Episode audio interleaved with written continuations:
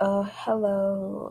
I'm Elixir or Elixir. You can call me whatever you want, but I wanted to speak on racism and cultural appropriation today. Uh, sorry if I sound a little choked up. I'm sick. Uh, but anyway,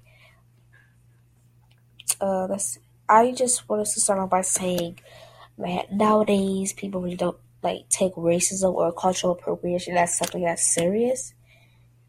And when someone does it, a lot of people turn a blind eye to it. And that goes to show the activists of people because these same people will speak on the internet about how racism and cultural appropriation da da da da da is bad, but really they don't do shit about it. Anyway, it's kind of stressful, but I get why people don't say anything. Uh, but you should try to say something at least.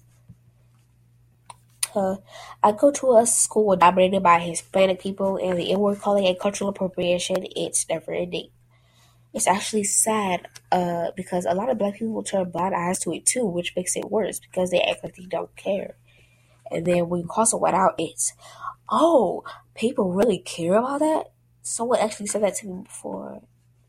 And it was crazy because, like, I just felt so, like, surprised because what made you say that? You know, like, duh, people care about it. I care about it for sure. Like, that's why I'm talking about it on this podcast. I just wish people were more understanding though of black people and their feelings, and like I wish people were more considerate. Uh, not a lot of people understand the struggles of a black woman, of or of being a black man or woman, and what we have to go through. Constantly being called the N word, and then them saying, "Well, I'm not saying the ER word." It's so crazy to me because like who are you to decide which N word has more meaning than I? Because they both have a meaning, and you're not the meaning. you gotta be for real, you know? Like, be for real, because you're stressing so much over a word you can't reclaim, but you're just saying it. You're just saying it because you think you're cool and you think it's trendy. Really, it's not a trend, it's a slur.